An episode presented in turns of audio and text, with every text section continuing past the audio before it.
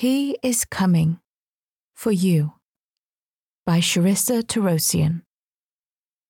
Charissa Torossian, grad dip, theology and ministry, is the prayer coordinator and a member of the evangelism team for the North New South Wales Conference of Seventh day Adventists, Wallsend, New South Wales, Australia.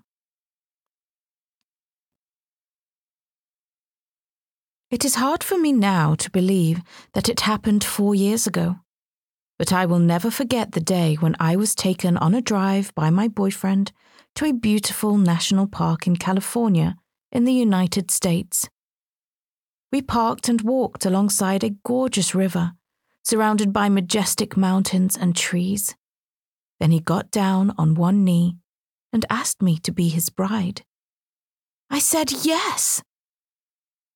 It was a very special moment, shared with no one else except the Lord, the angels, and a family swimming on the other side of the river. They had seen us arrive, watched the whole proposal, and when it was done, started shouting and waving for our attention. I gave a thumbs up, and my fiance joyfully shouted back, She said yes!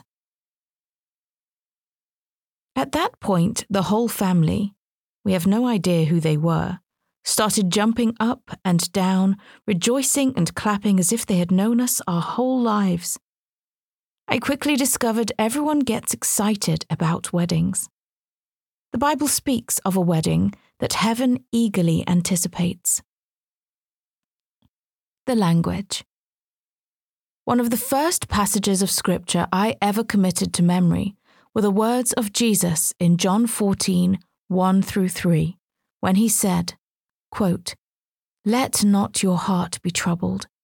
You believe in God, believe also in me. In my Father's house are many mansions. If it were not so, I would have told you. I go to prepare a place for you. And if I go and prepare a place for you, I will come again and receive you to myself, that where I am, there you may be also. End quote. Emphasis added. Here is Jesus' personal, powerful promise to us that he will never forget us, that he is coming back for us. As ministers of the gospel, what a wonderful message God has committed to us to share with a dying world. What assurance and hope this has brought to the hearts of his friends down through time.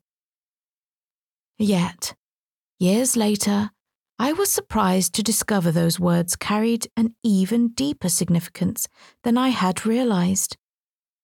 In Jewish culture, when a man loved a woman and proposed to her, and she said yes, the young woman would return home, gather her wedding clothes, and pack her bags, only awaiting the happy day when her groom would come for her. Before she went back to her home, it was customary for the groom to say such words as, quote, I am going to prepare a place for you, but I will come again. After promising his future return, a Jewish groom would then go to his father's home, where he would construct a place to share with his new bride as they began their lives together. When he had completed finishing this special place for her, the groom would joyfully come for his bride, take her to his father's home, and there would be a great celebration. When Jesus spoke to his disciples in John 14, he was using wedding language, and they knew it. The love. Jesus' is coming to our fallen world now takes on fresh significance.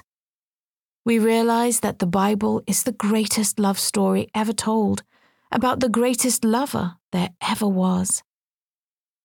When Jesus came the first time, it was as though he arrived to offer the human family a wedding proposal. Willingly, he yielded up his life for us on the cross, as if to say in the sacrifice of himself, quote, this is how much I love you. This is how much I want to be with you. Will you be my bride? There has never been and never will be a greater proposal or demonstration of commitment to love and faithfulness as Christ displayed to us on the cross. And then, when Jesus rose from the dead and ascended into heaven, he told his followers that he was going to prepare a place for us, just like a Jewish groom. He promised that he would return to receive us to himself in what Revelation describes as, quote, the marriage supper of the Lamb, end quote. How good is our God? How deep is his love? Jesus is not sending someone else to bring us back, and he did not forget about us. No groom ever forgets to return for his bride. The second coming of Jesus, when seen against such a backdrop, is not merely a theological concept or doctrinal belief that pastors must teach.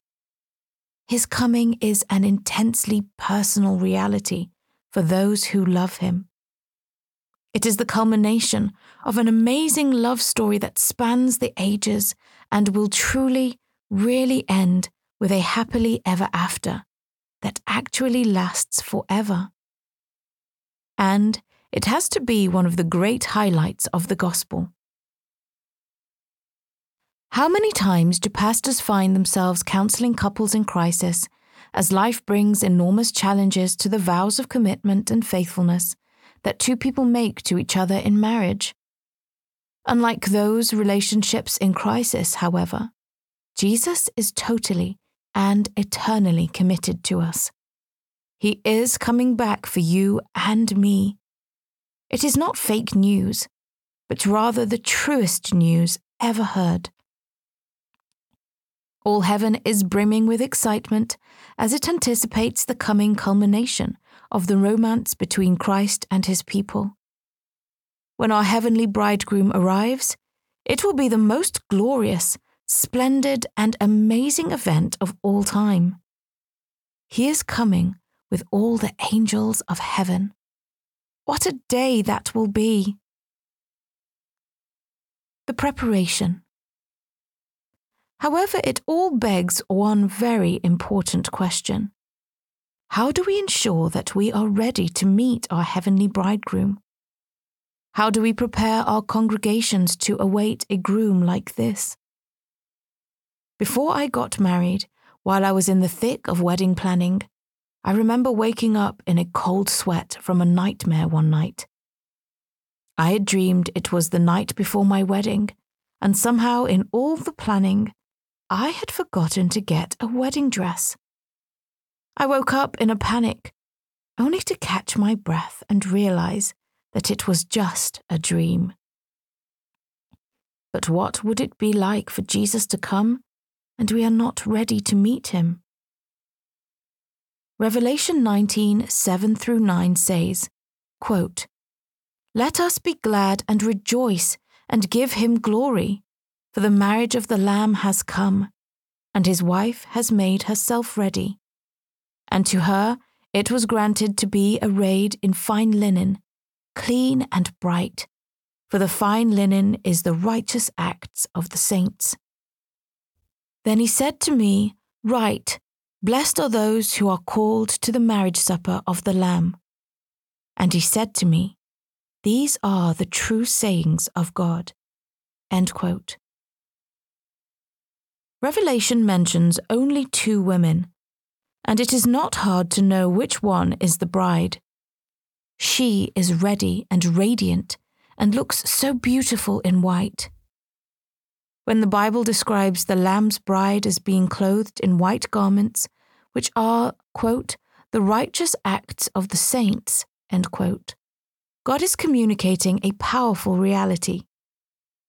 Aristotle is often credited with the expression, quote, character is revealed through action. But how does anyone manufacture a character like that of Jesus? The gift. Essentially, the bride, God's church, will have developed a character that is just like her Lord's, and that is what makes her ready to meet him. But how does one obtain the garment? How is it possible, especially in light of verses such as Isaiah 64, verse 6, which states plainly that our best attempts at being righteous are embarrassing? Revelation 19 offers an answer. Quote, and to her it was granted to be arrayed in fine linen, clean and bright, for the fine linen is the righteous acts of the saints. End quote.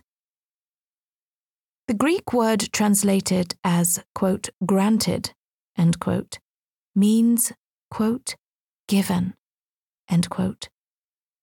The bride's white wedding dress is not self made or purchased in some specialty store. Instead, Jesus supplies this dress so fine, clean, and bright to his redeemed. Having paid the bride price for us on the cross, he now prepares a place for us in his Father's house, and he provides the wedding garment for us too, so that we can be ready to meet him when he comes.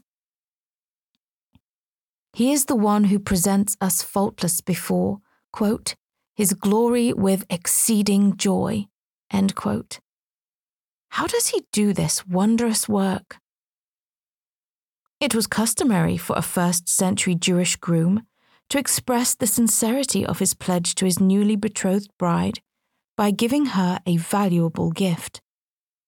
It would be the bride's assurance that he would return for her. Has Jesus left to us a gift as a guarantee of his coming? He has given to us the precious betrothal gift of the Holy Spirit. The Holy Spirit comes to empower, transform, and teach us how to live for Jesus.